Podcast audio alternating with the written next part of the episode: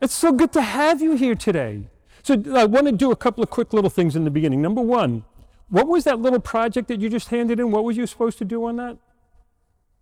What were you doing? Drawing a picture about how you can help the earth. Do you know that Pope Francis just wrote another document and said we need to do more to help the earth? So I hope you came up with some good ideas. You have a good idea how to do it? Or what are you going to do? Excellent. You can plant some trees to make sure that there's more oxygen. That's a good idea. we we like planting trees. I think that's a good idea. The second thing, oh, what are you going to do? You know, so I don't know how people leave trash all over the place, but if you see it, just get rid of it. It's not that hard. The second thing I want to ask you today is Does God love you? Oh, good answer. Every, everybody said one at the same time. That made me feel good. God loves you, doesn't He? And isn't that so special? Isn't that so important? You know, God will keep loving you no matter what. Did, did you know that? That no matter what, God will keep on loving you. No matter what we do, right? So God keeps trying and God keeps trying. In that first reading today, did you hear what happened was kind of a, a, a strange little parable, wasn't it? God said there was a vineyard. Now, how many of you have a vineyard in your backyard? Well, we don't do that anymore, do we? No. There are vineyards here on Long Island. It's where they have all the grapes, and those grapes can be used for food or they could be used to make juice or wine. And God said, I'm going to make a very special one. But really, what He meant was that He was going to make a vineyard of the people, His chosen people. You know, you know, you know about the chosen people? Have you learned any of that yet? Yeah, you know about the chosen people. So what he did is he cared for them and he was so nice to them and he was so good to them. And you know what they did? They were bad. Hard to believe, right? When God is so good to us, how can we be bad back to God, right? When God loves us so much. And so you know what he called them? Did you hear what he called them? A bunch of sour grapes. My dad used to call us sour grapes when we were kids. He said, Oh, don't be such sour grapes. I don't know what he meant by that, but but they became sour grapes. Did you ever try a grape and it was like not sweet, it was sour? Yeah, and it makes your mouth go, ah. And that's how God was reacting to the people. That's what God was like saying. I-, I wanted you to be beautiful people. I wanted you to be good people. I wanted you to be wonderful people. And you didn't. Now, for the last couple of weeks, if you've been listening to the Gospels, Jesus is doing something that I, I uh, gave it a title. It's called, Hey, Listen Up. Your parents ever say that to you? I, I, had coaches that used to say that. There was a coach that used to say all the time, Hey, listen up, listen up, which meant he was about to give us instructions. So I think what Jesus has been doing with the parables he's been telling us is he's been saying, Listen up, folks, you're still getting it wrong. I need you to do things differently. So, in these couple of weeks, if you remember two weeks ago, because we Catholics are also good at remembering what we heard two weeks ago, right? You don't even remember probably what you heard this morning, right? On the car ride on the way here. Anyhow, Jesus, Jesus a couple of weeks ago talked about people coming into a vineyard all day to work, but they all got paid the same. No matter what time they got there, they got the same. Now, does that seem fair? That if you worked all day and you only worked one hour and you got the same money that she got, is that fair? It is to you, right? Yeah. I only had to work one hour to get the same thing. But it was a parable about Jesus saying there's a way God operates. And God operates differently than we human beings, doesn't He? God, no matter when you decide to love Jesus Christ back, God will still love you the same. There's no difference, right? And that's the point Jesus was making. Last week we had two sons. One said he would go out in the vineyard and work, but didn't. And the other said he was going to go out, wasn't going to go out to the vineyard, but then decided to go out. And Jesus said, which one did the right thing? The one that did go to work, right? So he did it out of respect and love for his father. Again, that's God saying to us, it doesn't matter what you say with your lips if you go do the right thing. And if you do it most especially out of love. So, like you do things for your parents all the time, right? Jesus is saying, listen up. Are you doing those things out of fear or out of love? I know your parents will tell, when you go back, you can ask them, are there things that they do for you just because they love you? Of course. We do things because we love somebody. We want to help. We want to be good. We want to try. And it's the same thing with Jesus. We want to love him. We want to try. Now, today we got to a kind of an interesting parable. Because Jesus is trying to teach us something, right? Do you know what Jesus is trying to teach you in this parable? Did you hear what he said? That, that there were these wicked people, these really mean people that were supposed to take care of something for somebody else. And when that person came to say, All right, you've been taking care of it, can I have what's mine now? And they said, No. That's kind of selfish, isn't it? Rude, even. I think it's pretty rude. And what is and what what happens is, he said, and remember now, he's talking to us too.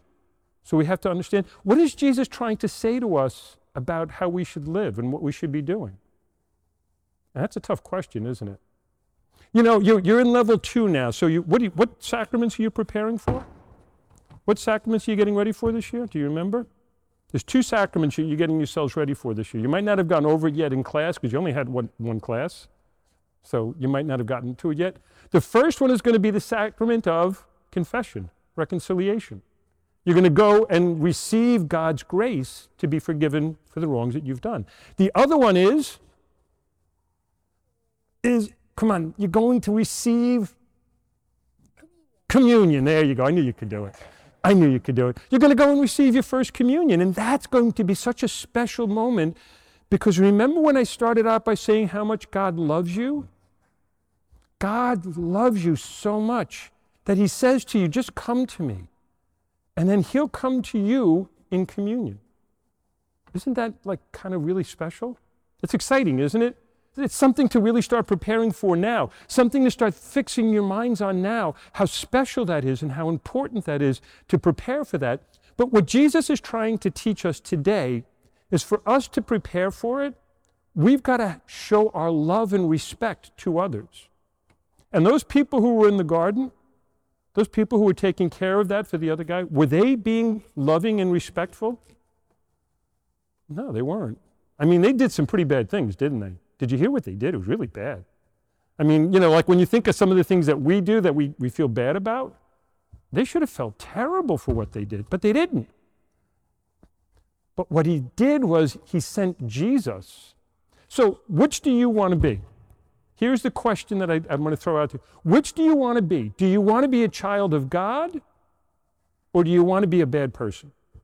Because that's kind of the choice you have to make. Which do you want to be? Child of God. Child of God. Isn't it great being a child of God?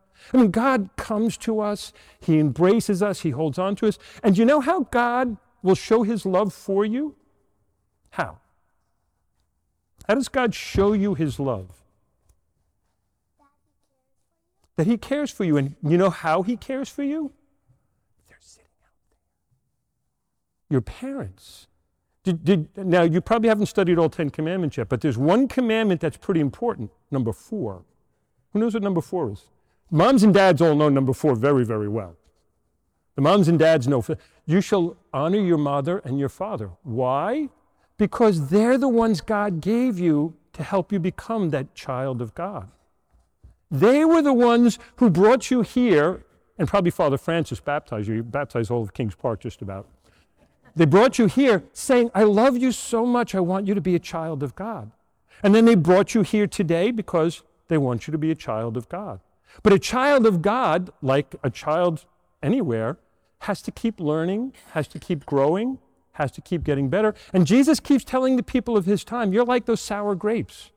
Stop being sour grapes. Follow God, follow Jesus, grow closer to Him. That's important, isn't it?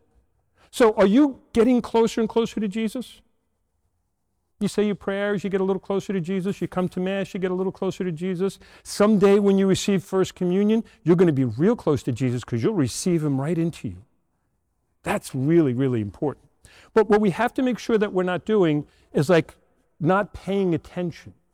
So pay attention. There's going to be something we're going to teach you to do.